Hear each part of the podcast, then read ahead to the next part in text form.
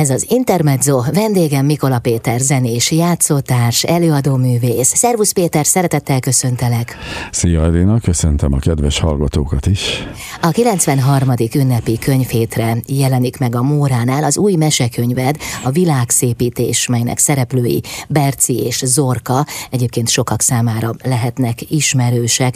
Hát a 93. ünnepi könyvét már éppen elkezdődött, ez azt jelenti, hogy ennek a könyvnek már valahol a tarsajodban kell lenni. Igen, így van. Hát ez a könyv már elkészült korábban, sőt, folytatásai is elkészültek. Ez az Orka és Berci kalandjai, ez egy sorozat lesz, aminek az első könyvét már meg lehet vásárolni a könyvhéten. Milyen a lelke Zorkának és Bercinek? Milyen személyiségek ők? Hát azt lehet mondani, hogy a Berci nagyon huncut, a Zorka pedig nagyon csintalan. Tele vannak játékossággal, csibészkedéssel, félelmekkel, konfliktusokkal, amiket megoldanak a mesékben. Mint két átlagos kisgyerek? Nem szívesen mondom ezt a szót, hogy átlagos, mert ilyen nincs, mert minden gyerek egyedi. De mégis, ahogy hallgattalak téged, hát végül is olyanok, mint a többi gyerek. Igen, tehát ők igazi gyerekek, Aha. és a jellemük felépítésénél fontos volt, hogy az olvasó vagy hallgató gyerekek tudjanak azonosulni a Zorka és a Berci jellemével. Azt lehet mondani, hogy azt érezhetik a mesékben, hogy ők szerepelnek a történetekben. Milyen az ő kapcsolatuk? Igazi testvéri kapcsolat. Na hát az sokféle lehet. Nagyon szeretik egymást, és viaskodnak is.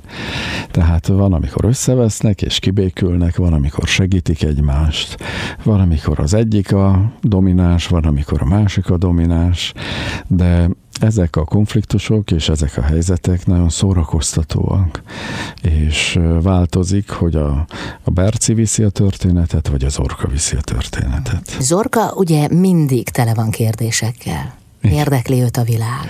Igen, igen. Hát a, a, az Orka és Berci kalandjai kicsit arról is szól, hogy fölfedezzék a világot a gyerekek. Olyan témákat kerestem, ami foglalkoztatja a gyerekeket.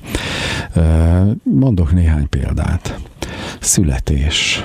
Hát nehéz elmagyarázni egy óvodás gyereknek a születést úgy fogalmazódik meg ebben a mesében, hogy két sejt úgy megölelte egymást, hogy már nem is tudtak szétválni így érthető a gyerek számára. Több gyerek kapcsolatba kerül a kérdéssel, hogy mi, mi ez a halál, mi az elmúlás. Ebben a történetben a család kimegy a temetőbe Dédihez, nem lett volna Dédi, nem lett volna Nagyi, nem lett volna Nagyi, nem lett volna anya, nem lett volna anyat is szeretnétek, és először meg akarják hívni Dédit az égből ebédre. De hát nem lehet, mert ők ott laknak. Akkor föl akarják hívni őket telefonon. Tehát a történet egy, egy gyerek lélek felől közelít afelé, hogy összetartozunk mi, Dédi, Nagyi, anya és mi, és gyerek képzeletbe illeszti bele azt, hogy ők már nincsenek felünk, de mégis velünk vannak, ha gondolunk rájuk. Uh-huh. Tehát ha, ha eltalálod azt, ahol a gyerek kapcsolódni tud az élet nehézségeihez, vagy az élet történéseihez, abban segíted a gyereket, hogy fölépítse a saját világát, és a félelmeket és a kérdéseket elhelyezze a saját élettörténetében. És hogyan születtek ezek a történetek, Péter? Hát kilenc hónapra rá, vagy még többre. Az az igazság, hogy valószínű, hogy nekem ez sorsom is, hogy ilyen dolgokkal foglalkozom, hiszen egész ifjú koromtól gyerekklubokat vezettem, gyerektáborokat, tanítottam. Innen a zenés játszótárs elnevezés. Igen, hogy a, a dalaimban én játszom a közönséget, tehát nem csak énekel a bácsi, hanem olyan dalok vannak, amiben bele tud bújni a gyerek a szerepekbe, uh-huh. és eljátszhatóak a, a verzék, a refrének. És ezek mind olyan sorszerű véletlenek voltak, hogy egyszer be kellett ugranom egy profi műsorba, és azt mondták a művészek, hogy addig csináld, amíg élvezik a gyerekek. Fönt voltam egy órája, integettek, hogy gyere le, és aztán azt mondták, te ezt jobban csinálod, mint mi, neked kéne egy működési engedély. Ez hát, mikor volt? Hát ez uh, jó 30 éve. Uh-huh. És így kaptam működési engedélyt, hogy azt mondták, hogy kellene, elmentem a bizottsághoz, azt mondták profi. A mesék pedig úgy jöttek, hogy oda jött hozzám Szántó Julika néni, a Santos kiadótól egy tíz éve, hogy művész úr csinálja, még nem igen, mert nincs kedve egy mesét írni. Hát nem gondoltam rá. És behívott, megszületett az első mesekönyv, amit meg, nagy megtiszteltetés Rasburg Jenő ajánlott, és tulajdonképpen mindig nyílt egy ajtó, ahol nekem csak be kellett menni, és ott várt egy lehetőség, hogy írjak mesét, vagy írjak egy újabb lemezt. Uh-huh. Tehát valami olyan megszólítások voltak, amik ezen az úton vezettek. Uh-huh. Ugye ez a könyv, amire az előbb utaltál, volt az orka szemével a világ. Igen. igen. Hát figyelj Péter, hogyha valakit a gyerekek ott tartanak a színpadon, akkor az kétségkívül maga a zenés játszótárs, te pedig ez vagy több mint 30 éve. Most pedig a legújabb könyvedről beszél beszélgetünk, amelyet egyébként dalolva dedikálsz majd az ünnepi könyvhéten. Visszatérünk rá, jó? Mikola Péter a vendégem itt az Intermedzóban.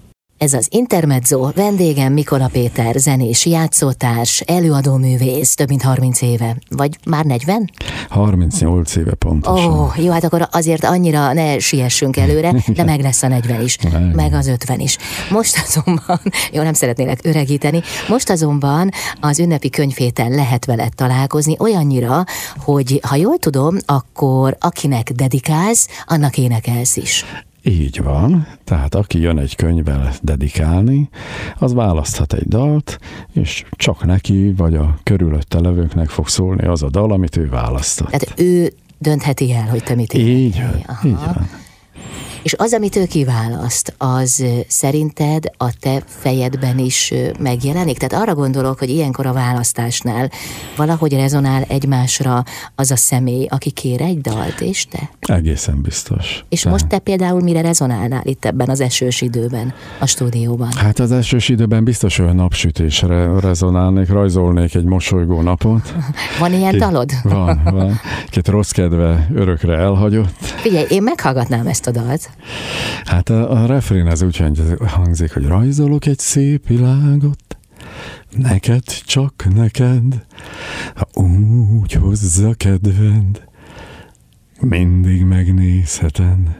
Köszönöm szépen, Péter. Hát most daloltál dedikálás nélkül, de majd az ünnepi könyvhéten mindez összekapcsolódik. Kezemben a könyv, amely gyönyörű. Kőszegi Csilla rajzaival készült. Hát a tartalomból például születésnap, születés, balatoni huncutságok, vagy éppen titokcsere, és ez már a 21. század kötete, hiszen QR kód is található a könyv végén. Miért? A QR kód rávezet a Móra kiadó egy oldalára, ahol a könyvhöz kapcsolódó feladatokat tudják végrehajtani a gyerekek. Fontosnak tartottuk, hogy folytatódjon a mese, hogyha van kedvük a gyerekeknek és a szülőknek, akkor a mindennapokban tudják folytatni a történeteket. Péter, mesélj még egy kicsit arról, hogy hogyan születnek ezek a történetek. Tehát te megpróbálsz visszamenni az időben, a saját gyerekkorodba, és felidézni ott emlékezetes, emblematikus történeteket, vagy pedig figyeled a gyerekeket, hiszen van rá épp elég alkalmad. Uh, mivel ahogy elhangzott, már elég régóta foglalkozom a gyerekműsorokkal, és a, miközben a műsort adom, ez egy féltudatos állapot. Tehát nagyon össze vagyunk kapcsolódva a gyerekközönséggel. És érzem a reakciókat, sőt, műsor előtt és után szoktunk beszélgetni a gyerekekkel erről, arról, amarról, illetve a, a daloknál is látom, hogy mi az, ami megmozgatja őket, amire reagálnak, és mi az, ami nem. Ez a 38 éves tapasztalat, ami több ezer előadás, ez engem beavatott egy olyan képzeletvilágba, egy olyan érzelmi, gondolati világban, világba, ahol a gyerekek működnek. És mivel Zorka lányom óvodás volt, vagy egy picit nagyobb, ő is föltett kérdéseket. A műsoron a gyerekek is kérdeztek, vagy meséltek az őket foglalkoztató problémákról, témákról. Így ahogy Pilinszki mondta, hogy az alkotás olyan, amikor a vadász egy erős figyelemmel várja, hogy jöjjön a vad. Uh-huh. Tehát én elképzelem azt a témát, és belehelyezkedem abba helyzetbe, abba a szerepbe, amikor én vagyok a két szereplő. Tehát amikor írom a történetet, akkor én vagyok Berci is, Zorka is, anya is, apa is, és a történet olyan, mintha mind a négy szerepet én alakítanám, és egymásnak válaszolgatunk. Uh-huh. És amikor jön, jön egy pár ötlet, szituáció, akkor azt gyorsan leírom, és utána jön a csinosítás, hogy kidobom, ami nem jó, jön egy újabb ötlet, egy szójáték, vagy egy olyan szituáció, ami tovább görgeti a huncutságot, mert a, a fő momentum az, hogy a játékosság viszi a, a gyereket a történetbe. Akkor tud azonosulni, ha érzelmileg és a játékossággal úgy érzi, hogy vele is történhetne ez a helyzet. Tehát mindenhova próbálom beépíteni ezt, vagy konvertálni a történetet a játékosság nyelvére. A könyv tabu témákat is feszeget. Azért a születés és a halál az nem feltétlenül olyan téma, amelyeket a gyerekeknek szoktak tálalni, holott ők is találkoznak. Ez így van. Nem biztos, hogy, mi, hogy minden témát el kell kerülni, csak megfelelően kell megkínálni a gyereket a téma földolgozásával. Voltam bent a egyik legnézettebb televízióban, és amikor ott volt egy igen híres tévés személyiség, és meghallotta, hogy a halálról szól a mese, akkor nagyon dühös lett, hogy hogy lehet gyerekeknek a halálról mesélni. Majd amikor meghallgatta a mesét, azt mondta, na így lehet, és így kell is.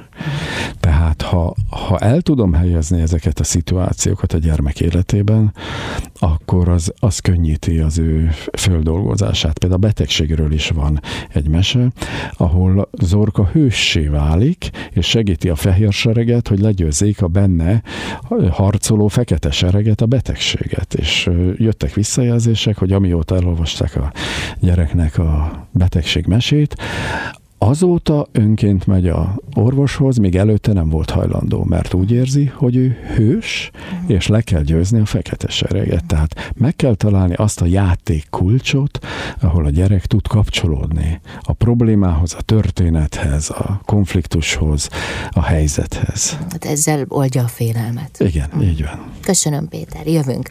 Mikola Péter zenés játszótárs és előadó művész a vendégem itt az Intermedzóban. Ez az Intermezzo vendégem Mikola Péter zenés játszótárs és előadóművész, akinek a Móra kiadónál jelent meg legújabb könyve, ez a világszépítés. Péter, akartam is kérdezni, hogy miért éppen ez a címe? Nagyon optimista, nagyon derűs. Hát milyen legyen a mai világban, ha nem optimista. Na jó, hát igazad van, igen. Szóval én azt vettem észre, hogy úgy alakul a világ, hogy az értékrend átalakul érdekrendé, és ennek elég súlyos következményei vannak. Most hol lehet ezt megállítani? Hol lehet a gyerekeknek értékrendet, kap, együttműködést közvetíteni, hanem a gyerekkorukban? Uh-huh a meséken keresztül, a dalokon keresztül, a közös játékon keresztül. Most a világszépítés mese arról szól, hogy Zorka észreveszi, amikor a piros lámpánál egy hontalan beköszön, hogy szomorú a bácsinak a tekintete. És oda köszön, hogy legyen jó napot, bácsi. És azt mondja, apa, látod, kislányom, kérdezted, hogy miért születtünk a világra. Hát te magad adtad meg a választ. Azért, hogy szépítsünk rajta. És megbeszélik, hogy hogy működik a világszépítés otthon. Hogy szépítik meg egymás életét, a kutya életét. Hogy a kutya, amikor körbe táncolja az orkát, hogy hogy örülnek ennek a gyerekek. Amikor ők játszanak a kutyával és megsimogatják, hogy örül a kutyus. Hogy amikor anya hozza az almát, meg a banánt, akkor hogy örül, hogy finoman ezt jó ízűen megeszik a gyerekek. És hát nagyon vicces vége van. Azt most inkább nem mondanám. Azt ne, hát minden nem lehet elmondani. De Péter, ezek olyan történetek, amelyeket ha a gyerek hall, vagy az édesanyja elolvassa neki, hiszen többnyire így történik, akkor egyszerűen a hétköznapok során beépülnek, és akár képes arra, hogy alkalmazza őket. Tehát nyilván nem ilyen tudatosan, ahogy most én ezt elmondtam. Hát az a visszajelzés, hogy a gyerekek kapcsolódnak ehhez a képzeletvilághoz, amit az Orka és a Berci közvetít a mesékben. Tehát az a gondolatiság, az bekerül a mindennapjaikba, meg az a játékos fajta megoldás. Általában mikor mesélnek a gyerekeknek? Elalvás előtt, amikor a legbefogadóbb, az elcsendesedés pillanatában. És ami az utolsó inger, az ott elkezd teremteni. Ha olyan mesékkel kínáljuk meg a gyerekeket, amik fölépítik a harmóniát, a konfliktusok úgy fejeződnek be, hogy mindig van megoldása, akkor ez a, az alvás alatt, a tudatalattiban elkezd dolgozni és építkezni. Építi a gyereknek a élethez való vitalitását, hozzáállását, értékrendjét. Uh-huh. Te erre törekedtél? Nagyon, nagyon. Sőt, arra is jellemző, hogy a mesékbe közbe kiabálnak a gyerekek. Hát te ezt tapasztalod nem egyszer, igen. ugye, ha az előadásaid során, igen. igen. Hát mondok egy példát, hogy hogy a, a, amikor fönn vannak a DD-k az égbe, akkor közbe kiabált egy gyerek, hogy milyen létre mentek föl. Vagy van egy mese, ahol egy bácsi nem tud mosolyogni, az a második kötetben, és az orka azt mondja neki, bácsi, hát nem tudsz mosolyogni, akkor te elromlottál, akkor téged el kell vinni az ember szerelőhöz. És a gyerekek rögtön közben kiabálnak, hogy ember szerelő, hát a kocsit szokták szerelni. Tehát az a lényeg, hogy a gyerek kérdez és reagál a mesékre. Ha kérdez és reagál, akkor a szülővel kapcsolatba kerül, vagy az óvónénivel érzelmi kapcsolatba kerül, kénytelenek beszélgetni a a témáról, vagy tudják folytatni a mesét az otthoni életükben játékkal, igen, hiszen ezek is hétköznapi történetek. Igen, igen. Tehát, hogy, hogy fontos dolog, hogy a mindennapjainkról szól a mese, és olyan helyzetekről, szituációkról, amit a gyerekek megélnek a saját életükben. Ez kicsit olyan, mintha mindannyian bekapcsolódnának egy áramkörbe. Igen, igen. Hát ez, ez volt a cél, hogy aki olvassa, az tudjon kapcsolódni hozzá. Ha kapcsolódik, tud vele azonosulni. Ha azonosul vele, akkor elkezd építeni a mese, sőt, szerettem volna, és sok jelzést is kaptam, hogy folytatódik a mese a mindennapi életbe. Erre is mondok egy példát. Van egy nagyon közismert barátom, akik például a, a mindennapjaikba beépítették azt, a gyerekek föltalálták a szülőtávirányított jó fogadó szülőgombbal és ha megnyomják a gombot, akkor a szülők jó fogadóan teljesítik a gyerek. Aha, ja értem, tehát hogy a gyerek diktál. Igen, és, és van, amikor a, a gyerekek azt mondják a szüleinknek, hozzam a szülőtávirányító. Tehát, hogy a mindennapi élet része lett az a mesemotívum. Uh-huh. Vagy az is egy, a második kötetben van, az pedig ötletet ad a szülőnek a konfliktus helyzet megoldásához, hogy anya, szúnyogcsíp és szépségversenyt rendez. Tehát a fájdalomból játék lesz, és több mese kínál ötletet és inspirációt a szülőknek a játékos megoldáshoz, és a gyerekeknek is a konfliktus harmonizálásához. Találkozol te játékos lelkű felnőttekkel? Találkozom, de egyre ritkábban. Sajnos és ez, ez nagyon nagy felelősség a, a mai döntéshozóknak, hogy a gyerekek legjobb barátja már nem a másik gyerek, hanem a telefon és a tablet. Tehát kezd eltűnni az alkalmazkodás, együttműködés és a közös felé törekvés. Uh-huh. Ha ez eltűnik, akkor mitől fog működni a család, mitől fognak működni a közösségek, már pedig az önérvényesítés felé mennek a dolgok.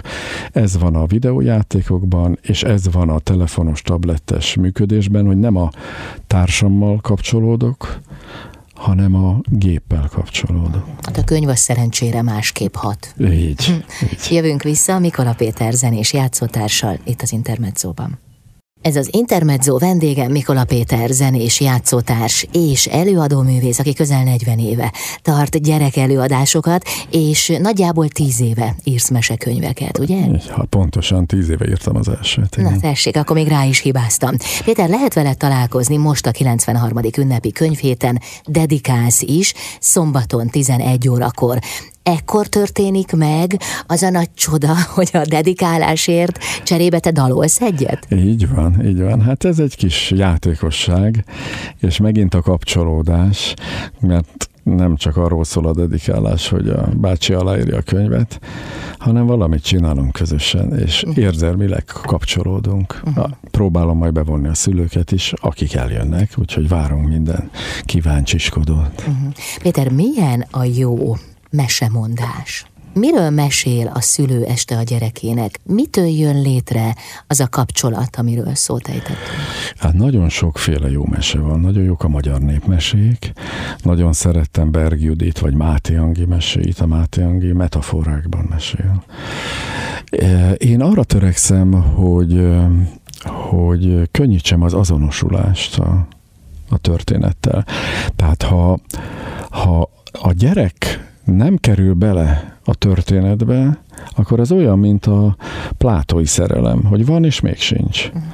Tehát ha nem történik meg a mese a gyermekben, akkor az a mese lehet, hogy jó szerkesztésileg, meg irodalmilag, de nem tölti be a célját. Tehát azok a mesék jók, amivel, amivel a gyerek tud azonosulni, amiben bele tud helyezkedni, amit tovább tud gondolni, amiben elkezd működni a képzelet varázslása.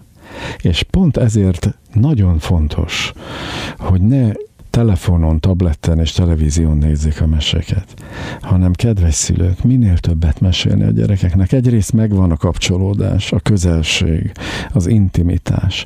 Másrészt a gyerek miközben a szülő vagy az óvónéni olvassa a mesét, az egészet levetíti magában. Hozzáteszi azt is, az ő világát.